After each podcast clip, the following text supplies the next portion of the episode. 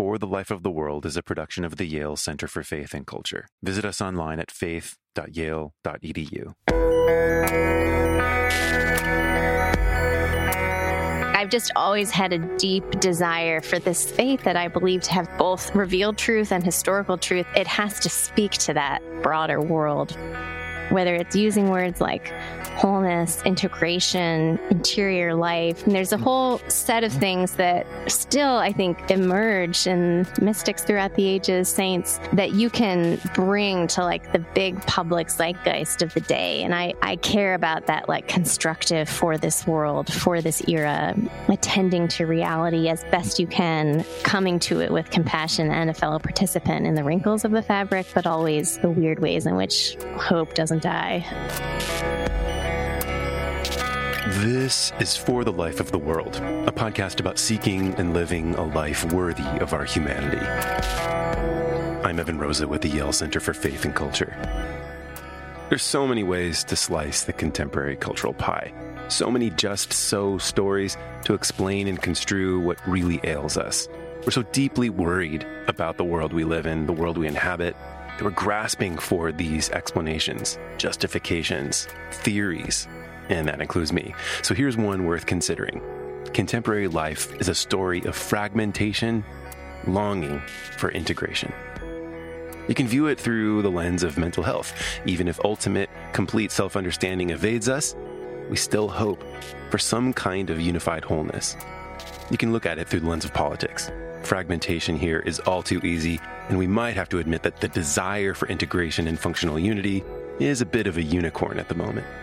You can look at it through the lens of the family, families of all shapes and sizes and makeups fighting to stay together, to stay cohesive and strong. And you can look at it through the lens of the church, a prayer that we would be known by our love. And yet there's the reality of a brutal, fractious history. This longing for integration is a longing to become whole, whole and stable, present and full of agency and creativity. My guest today, Anne Snyder, has been talking about a whole person revolution for some time. For her, it's a phrase that comes with a very rich tradition behind it Christian, humanistic, appealing to the dignity in all of us and imagining a human future that lives up to our potential. Anne is the editor in chief of Comment Magazine, a journal rooted in Christian social thought and public theology, speaking to what they call the social architecture of life today. Anne's thought leadership and journalistic sense are rooted in a moral imagination that hangs on to a human dignity, envisioning a future that brings personal and communal wholeness, a commitment to truth even when it hurts, and the beauty of pursuing integration in the wake of fragmentation. In our conversation, we discussed the meaning of wholeness, what it could mean to become a whole person, the importance of character, virtue, and moral formation. Yeah, those things still matter. Our need to come to terms with violence, listening to the language of threat and safety and preservation and protection. We talk about the connection between cynicism, distrust, and a feeling of threat or a need to survive. And Anne describes a hard won wholeness, rooted in a sober and persevering hope that doesn't die. If you're interested in reading about how Christian social thought can impact social architecture, then head over to comment.org and hope you enjoy the conversation today. Thanks for listening. Anne Snyder, it's so awesome to have you on the show. Yeah, well, thank thank you for having me. It's an honor to be here, really. We've already been talking a little bit about what integration means and its familiarity, both as a kind of businessy buzzword, very popular in the sciences, very popular in higher education. You know the world of journalism so well. To talk about whole persons today, I go to integration first, but I, I would love to hear from your perspective how you landed on that kind of terminology, where what was inspiring you to use the concept of a whole person and then annex it to a term like revolution. I think I started using the word whole person or the phrase probably over 20 years ago, mostly because I was in a liberal arts college context that tried to educate us to not just think in terms of a humanities core, but also hmm. globally. And I was around a lot of people. We may have been studying Kierkegaard by day, but a lot of us were digging ditches in Honduras by night or floating through youth hostels in Europe. And I, we were just, yeah. you know, there was sort of a social service element, like social gospel by night philosophical grounding by day. And just the word that everyone used around me from 18 to yeah. 22 was holistic. So not so much whole person, but holistic, where I roll my eyes because it was so overused. But yeah. it became like, of course, like any policy you think about, any human need, any sort of altruistic motion towards another to humanize another is to think of that person whole, which I've come to define now mm. many years later, largely through a journalistic bottom up learning nation, which has I've wound up for some reason having the gift over and over again of meeting all kinds of organizations, typically sometimes more grassroots communities, but typically like institutional settings that are in policing and healthcare and homelessness mm-hmm. interventions and neighborhood revitalization efforts and just like a wide range of kind of civil society, sometimes traditional institutions, more often like 21st century upstarts. And when they're doing something right, they often don't scale very quickly or easily. They are not, they're sort of the opposite of McDonald's mm-hmm. somehow. In all yeah. of their language, those organizations that I've seen trying to serve different kinds of pain in the world and different kinds of human beings, whole person was has, has just come up over and over again as they try to put words to their root philosophy. So I think because these kinds of lo- often local level, both healthy organizations, but also those that are, say, serving someone who has no home anymore or a single mom who doesn't know what to do with her one and a half year old or like there, that right. notion just was like everywhere in the vocabulary. So that intrigued me. And then I think over time, as I've gone a little bit more from journalism to what I still feel like I'm in journalism in a way, I, I run a magazine that's kind of between the academy and the street. And I've tried to mm-hmm. weave mm-hmm. a little bit more journalistic narrative into it. But I thinking a lot these days about formation and which maybe a word I'm learning like the broader like mm. secular landscape doesn't always understand what formation is but as like those of us that's right. in like faith worlds think of this yeah. as like the sort of how does a human being how do you build a human being and how do you build more yeah. specifically character not just IQ and sort of a meritocratic success checklist and I just so I define it for the individual, I define a whole person for the individual as like head, heart, and helping hands. We're not just brains on sticks. We're not mm-hmm. just isolated consumers. We don't just usually fulfill one role in the world. We we exist. I'm not that Kuyperian, but I do like the Kuyperian spheres as a framework for understanding. I'm a wife. I'm some form of a leader of a team. I I'm a writer. I'm a neighbor. I like to cook. I like, you know, so, so there's that of just like recognizing the multifacetedness of a human mm-hmm. being. And I think brain science is like catching up to a lot of this, that there's so much of our unconscious um, and our emotional lives that are yeah. driving what we think of as our conscious, often word based output in the world. So that's sort of yeah. the individual, uh, which then does relate to integration. And then the only other piece of whole person that I think is important to mention is kind of like our skin is a little bit porous. Like we exist in context and relationships, and the way in which we show up in the world is impacted by those relationships, the beautiful aspects of them, the formative pieces, the traumatic pieces, the hierarchical yeah. dynamics, all of that. And it's often happening very much in the background, but you have to understand someone, like when I think of an organization or an institution that's really respecting whole people and their employees, say in a university context, I automatically assume that they some leader and maybe rulebook has figured out how to really integrate departments across like disciplines. And so that the broader context itself is a web and a weave around you hmm. as you yourself are sort of woven together body, right. soul, mind, spirit. So I, am not good at definitions, but that's as succinct as no, I can be on that. no, I mean, it's capturing a wide range of human experience that you would want to see as hopefully integrating into one. Perhaps this is to take a, a kind of step back from the individual level and just look yeah. at a, at the societal level, the level of fragmentation that is sort of feels ob- observable, whether it's characterized as political disintegration or or uh, like a, an issue of uh, education and the crises is, uh, that surround mm-hmm. how to how to shape and and form young children for the future of human society. The the level of fragmentation that's there feels like you need to f- to fix it at at the whole level. Yeah. And I think one of the things that that is helpful that you seem to be pointing out is it need we do need to approach it not just at a kind of fix the whole. We have to appreciate all the way down to the individual and their their particular relationships and the kind of the texture of of of normal life at the individual level. Yeah.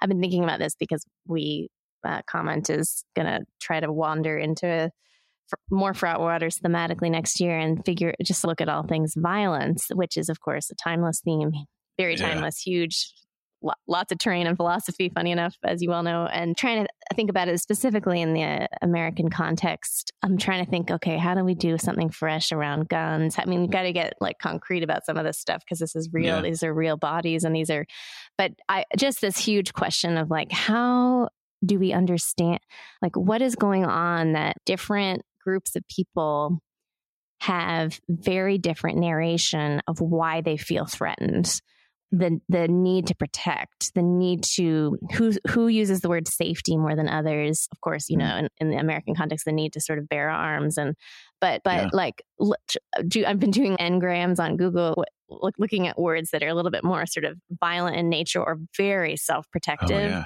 And I do think self preservation and self protection just is a thing in the zeitgeist of our time more now mm-hmm. than I mm-hmm. think 10 years ago than 10 years before that. I just sense yeah. the sort of moral compass behind a lot of social media statements uh, behind sort of like call to quote community or call to tribe is on all sides, like left, right, um, different yeah. um, groups with different inheritances and American experiences.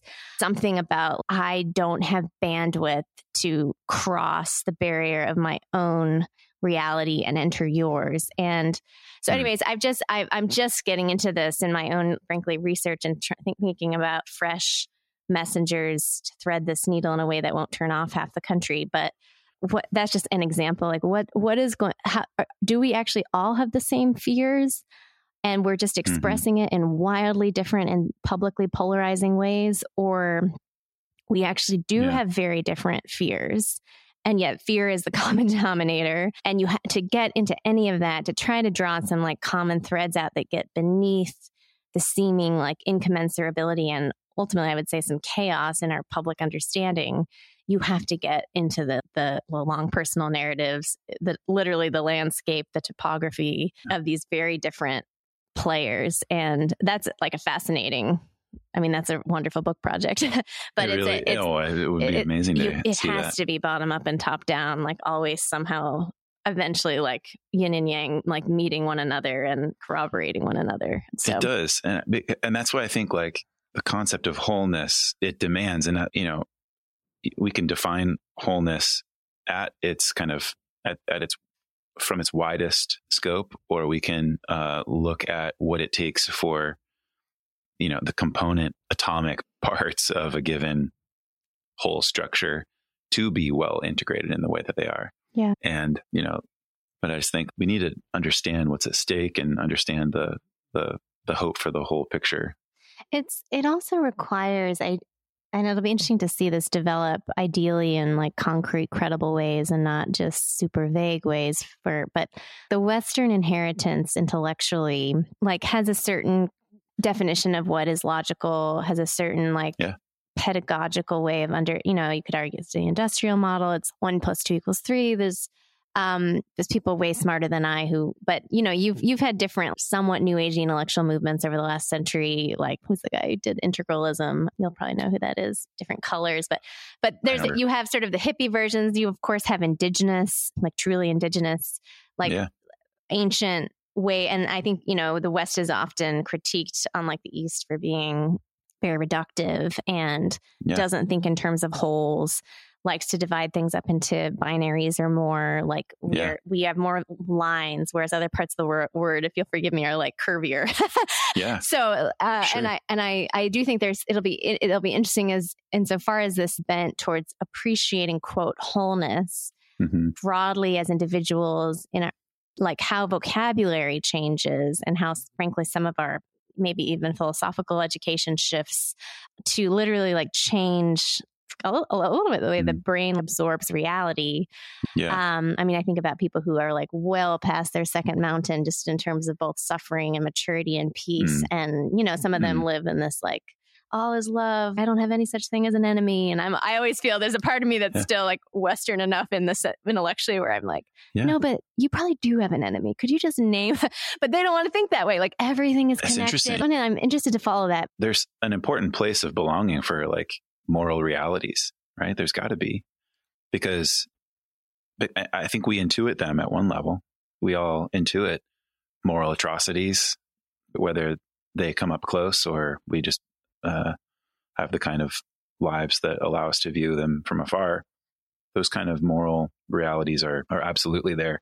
And I think I think that's a huge challenge to what you would think of as an easier kind of wholeness, but a hard won wholeness yeah. sure does sound yeah. appealing. Yeah. Where you can, uh, and I would quote like Flannery O'Connor here, where you, you, can, with one eye squinted, take it all as a blessing. Mm-hmm. I can see its place in my life even if it's not one I ever would have wished for myself or anyone else, even if it's one that feels too severe, traumatic, or full of pain and suffering, we all still seek that kind of hard won wholeness. And I think it's what makes us rightfully react to what feel like soft and it's a kind of it's an easy wholeness. Right. It's easy to talk about. Yeah, exactly.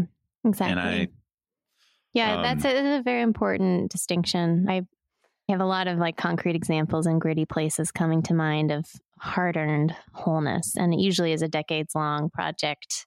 This is healing relational divides and brokenness. This is healing. And healing is even a word that I think has a tenuous place these days in our public life, sure. which pathetic too. And I feel like I need yeah. to meditate more on why that is. What moral realities do you find yourself most concerned with when it comes to hmm. the uh, this kind of hard won wholeness? I mean, the first thing that comes to mind is age old, but it feels disguised in a lot of therapeutic blessing mm. these days. And that is just mm. like the curling inward around the self. That concerns me. And I see it in myself. Mm. I see it in our public domain and discourse. I see it when I think about any collective, there's that word again, but any sort of yeah. uh, social organism whether hierarchical or egalitarian, porous or closed, that brings human countenances from really ruddy criminal backgrounds to addiction hmm. backgrounds mm. to no committed adult ever who looked them in the eye backgrounds to yeah. hyper going to Yale meritocratic achievatron backgrounds. Like, think about any change in people who the stories of brokenness are so wide ranging um, and often not always so called their own fault. Like, again, very like, you know, contextually fed, who enter into soberly enter into and I well I mean that like philosophical like sober minded they enter into yeah. a sort of regimen that could be 2 years long it could be decades long it could be just a new logic of life new set of commitments new set of new year's resolutions but it's communally yeah. held and accounted for whose countenances shift from essentially like looking down to looking out with joy and self-respect and like healthy self-regard but also regard for others and like somehow wind up gaining the skills and that background, like embodied practical wisdom to, to sort of weave with others more fluidly, like whether it's learning how to be a great team player, whether it's being a person of encouragement, whether it's having a bit of a, a, a lightness of foot. When I watch those transformations in countenance occur in a wide variety of settings, there has been some f- switch of the key to not be like a snail inward, but to find the paradox like you find yourself when you lose yourself. And I, I there's yeah. just something, hmm. and it's very tricky. There's so many nuances and every sort of, I'd say, cultural inheritance and peoplehood that has deeply suffered and so on. Like there, there is real credence for like phrases that I don't love, like self care. And, you know, mm, I will, yeah. I'm not going to raise a stink about that stuff overly. but I, I see the solutions that people are looking for a sense of peace and and out of a mindset of scarcity and survival, not one of like abundance and thriving.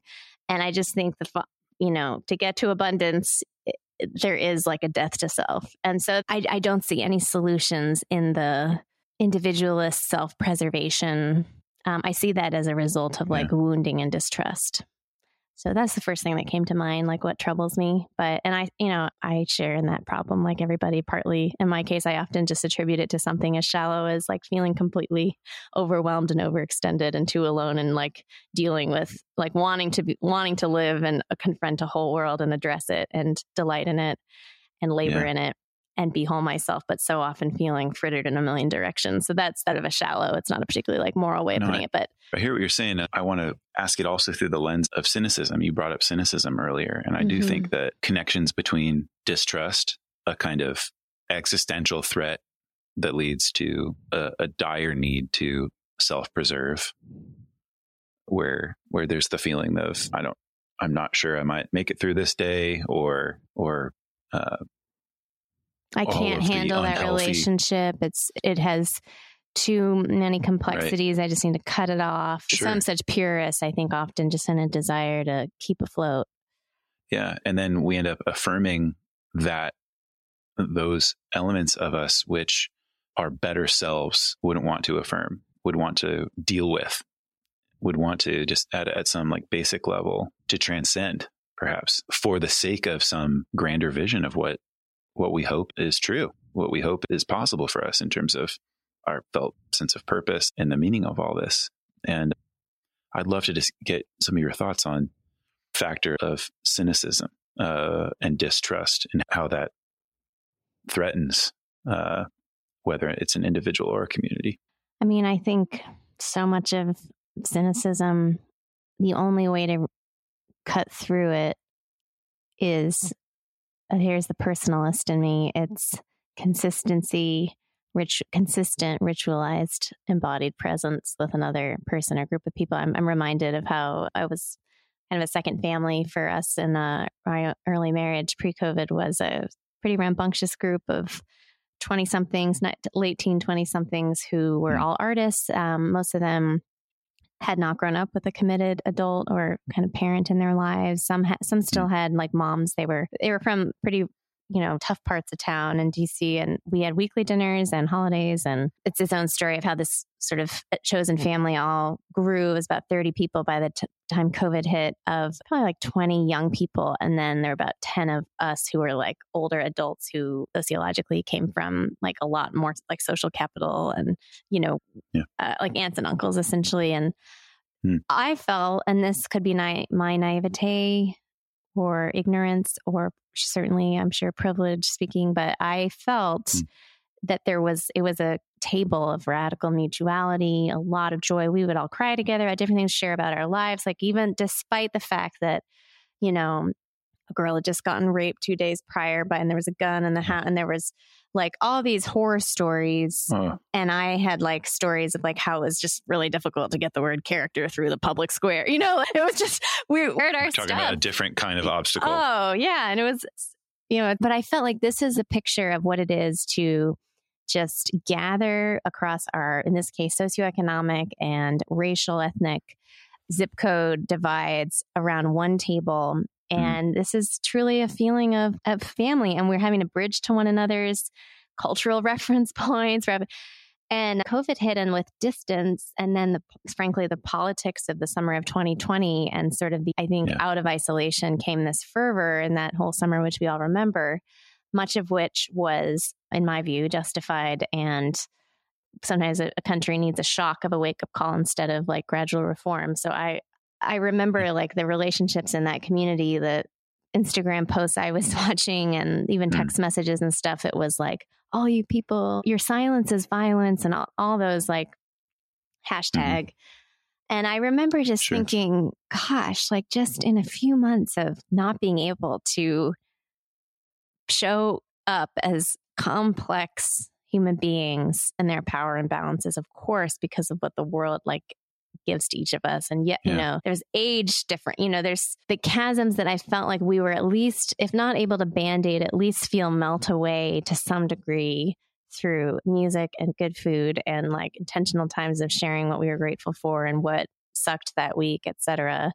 Like mm. with that ritual gone and just like then being zapped back into our sociological categories as say the media or politician i don't want to create enemies here but no, like no. we're we're sort of presenting each of our individual lives according to these various narratives battling for legitimacy in the american moment mm-hmm. i just was i was like wow maybe that's just what happens like i, I watched cynicism arise in the vacuum of encounter and i hate yeah. to be so basic about it but and that doesn't scale very quickly or easily but something about that that i think is a key to what a lot of us have lost. And i think a lot of us might be a little less cynical if none of if we just and i'm someone who travels on airplanes a lot for my work but if we all just stopped flying airplanes and stayed put maybe a lot of the problems in the country would be resolved if we just kind of really knew every neighbor and really knew every you know. And i again i say that in a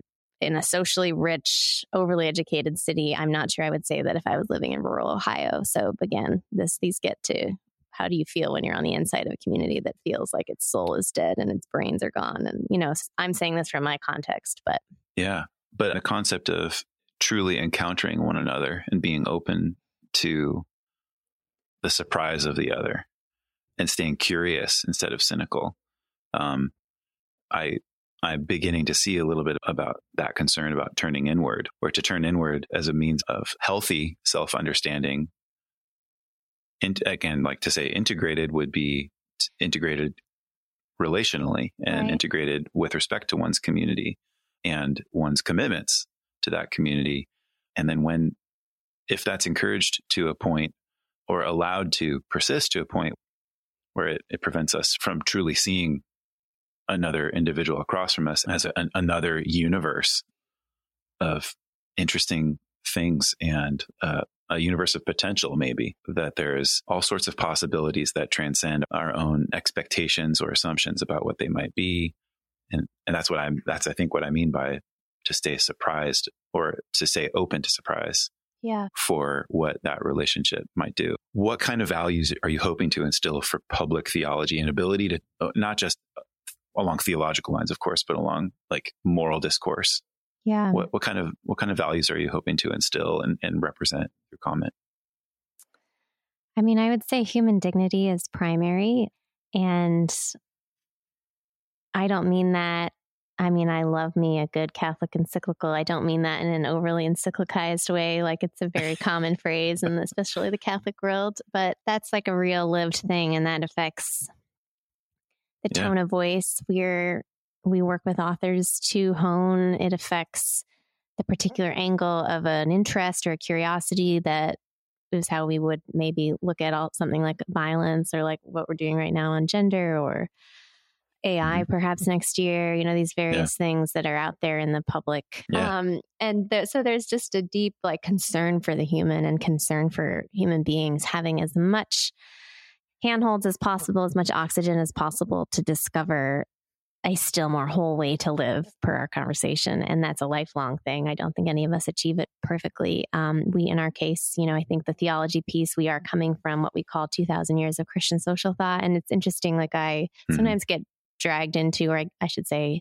invited into conversations with other like what I call like professional faith people who often I find are like very invested in the like, how is the church doing conversation? And I mm. don't mean to sound like snobby or indifferent to that because I care, I do care about the broad church and all the different ways. In fact, we'll probably, we'll be doing some work on that more intentionally mm. as comment in the next six months. But I just have realized weirdly in the last couple of weeks, a, I think for a variety of reasons, just out of my own background, I, I have this deep romanticism of like Dorothy Day meets Paul Tillich meets Reinhold Niebuhr meets MLK meets you know through yeah. like these people who like out of the riches of a tradition that has been trying to understand the order of loves from the perspective yeah. of like God's creational reality and then how that impacts different eras of history and power and order and say the democratic context like I have a I romanticize but also like still look up to these like cataclysmic whether it's the Great Depression, World War II,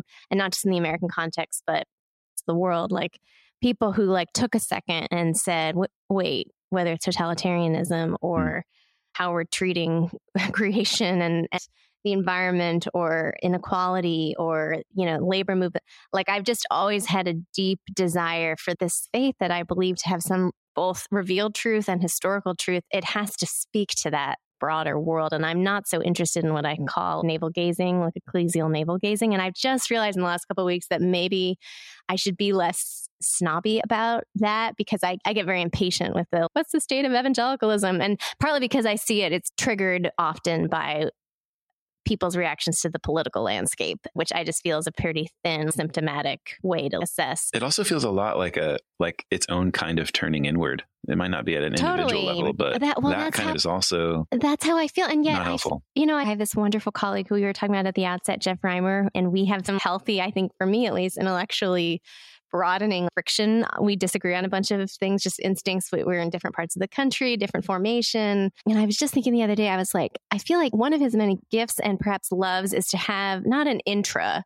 like catholic or intra but like to to get to sort of deep nuance theologically for those who are already inside this particular world. And I think I've never thought of myself as evangelistic, but just this recent experience, like being pleasantly surprised at how bringing a fairly robust, with some fear and trembling, like theological anthropology to some mm-hmm. understanding of male female, but like trying to get into it in my own case through my, a little bit my own personal reflections yeah. all the feedback that has been like very moving to me has come from like super progressive secular readers who oh, have just been like so grateful that someone is coming from a different frame that's not like purely in in the gender case say like the J.K. Rowling like politicized yeah. Like there's something fresh in this imagination we're bringing. So, though yeah. biblical vocabulary and categories and that metaphysic is lost. I think we're not necessarily going to get it back in the US and there's good and bad things to that.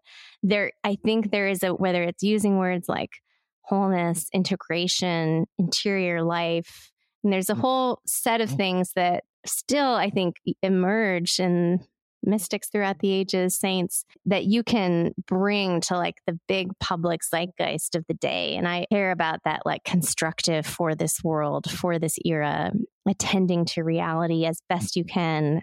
Uh, coming to it with compassion and a fellow participant in the wrinkles of the fabric, but also the always the weird ways in which hope doesn't die so I th- I was going to read you something. I was thinking about public theology because I don't feel I define it in Would a very you? succinct way. I was doing a project. I was running comment, but I started this other thing called Breaking Ground, which I, I was digging into this longer standing Christian humanist tradition, which is how I'm tentatively trying to label or couch a lot of what comment is trying to do in the world and yeah. not a lot of people of faith of a certain generation don't like that phrase because they hear humanist and they hear like godless and so on but anyways that's its own conversation interesting speaking of words and interpretations but there was this body of people in world war ii actually or prior to the war who were like sensing something amiss in Germany in the 1930s. And it was basically like a, some sociologists, uh, philosophers, physicists, people in pretty senior levels of government who came from all over Europe, starting in 19, I want to say 36, 35, 36, who huh. would gather. And they were convened by this guy,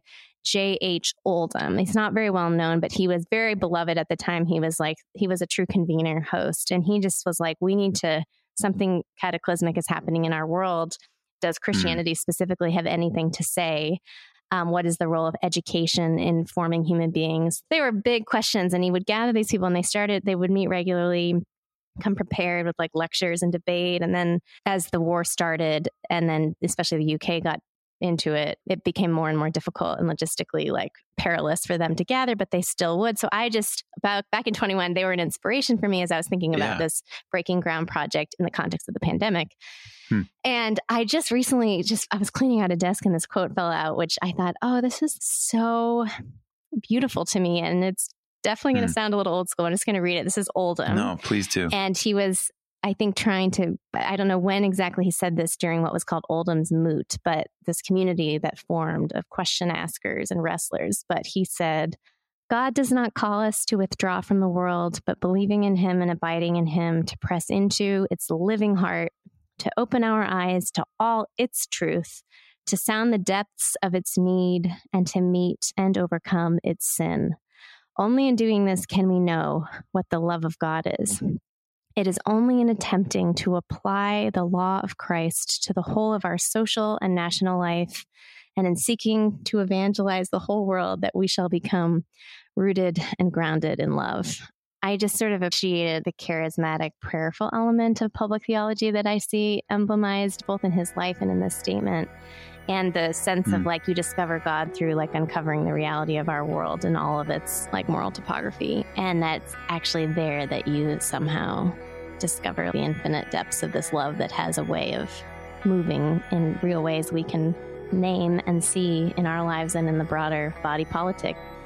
Amazing and seeing that the end of that quote it, it, that it's cognizant of a kind of love yeah. loving presence that's there i think that's characterizing wholeness as a kind of love. Yeah exactly.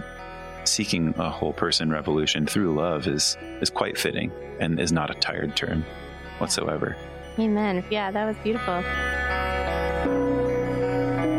I'm really grateful for your work and comment. What I see as a, a kind of curiosity and patience for just a wide range of intellectual work that really has social feet. Oh, thank you. Thank you, Evan.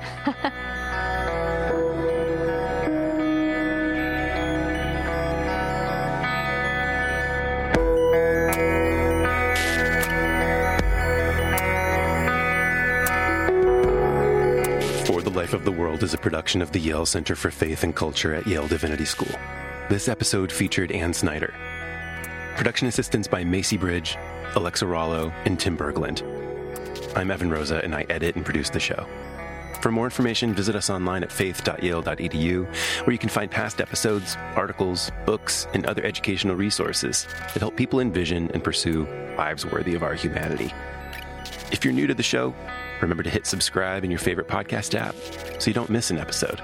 If you're a faithful listener and you like what we're putting out, we have a request. Would you tell a friend? Would you share an episode? Maybe you could hit the share button for this episode, send a text or an email to a friend, put it in your social feed. You could even add a short review of the show in Apple Podcasts, sharing about a particular episode or the show in general. Whatever it is, in your own words, we'd love to know what's most meaningful to you. Thanks for listening, friends you